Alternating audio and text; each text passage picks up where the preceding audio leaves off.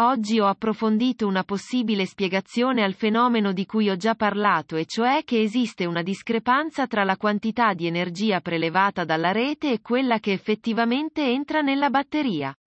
L'ipotesi è che l'efficienza della catena di ricarica sia massima quando essa funziona nelle vicinanze dei valori di targa. Allontanandosi da questi, l'OBC funziona ancora, naturalmente, ma la sua efficienza è minore. Purtroppo non ho modo di registrare la potenza di ricarica in ogni istante e devo accontentarmi di un dato surrogato che invece è facile da registrare. Sappiamo infatti che la velocità di ricarica si abbassa man mano che la batteria si avvicina al 100% di SOC perciò maggiore la quantità di energia immessa. Maggiore sarà la potenza media a cui la ricarica è stata effettuata. Posso dunque mettere in relazione la discrepanza con la quantità di energia caricata in ciascuna sessione nelle circa 500 sessioni di ricarica effettuate in questi 20 mesi. Ottenendo questo grafico, ogni punto rappresenta il valore della perdita mediato tu tutte le sessioni di ricarica nelle quali è stata caricata quella certa quantità di energia.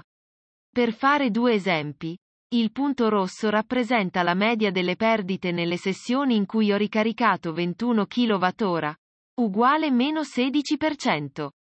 Mentre il punto giallo rappresenta quella delle sessioni in cui ho ricaricato 37 kWh, uguale meno 4%.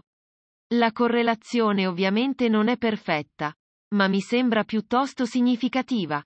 In sostanza, maggiore la potenza media durante la sessione, minori le perdite di ricarica, che si avvicinano allo zero man mano che ci avviciniamo alla potenza massima raggiungibile in una sessione di ricarica AC dalla mia auto.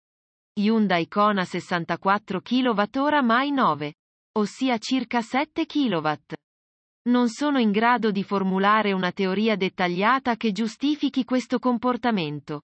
Per cui, in attesa che mi venga in soccorso chi ne sa più di me, terrò per buona la vaga ipotesi presentata in apertura e cioè che l'efficienza sia massima quando l'OBC opera nei pressi del valore di targa. Se ciò fosse vero per tutte le auto, e sarebbe utile confrontare altri dataset come questo, avremmo finalmente compreso il razionale per una raccomandazione ben nota. E cioè quello di attendere che la batteria sia scesa fino al 20% per poi ricaricarla fino all'80%. Non si tratta di prolungare la vita della batteria, ma di sprecare circa il 7-8% di energia in meno.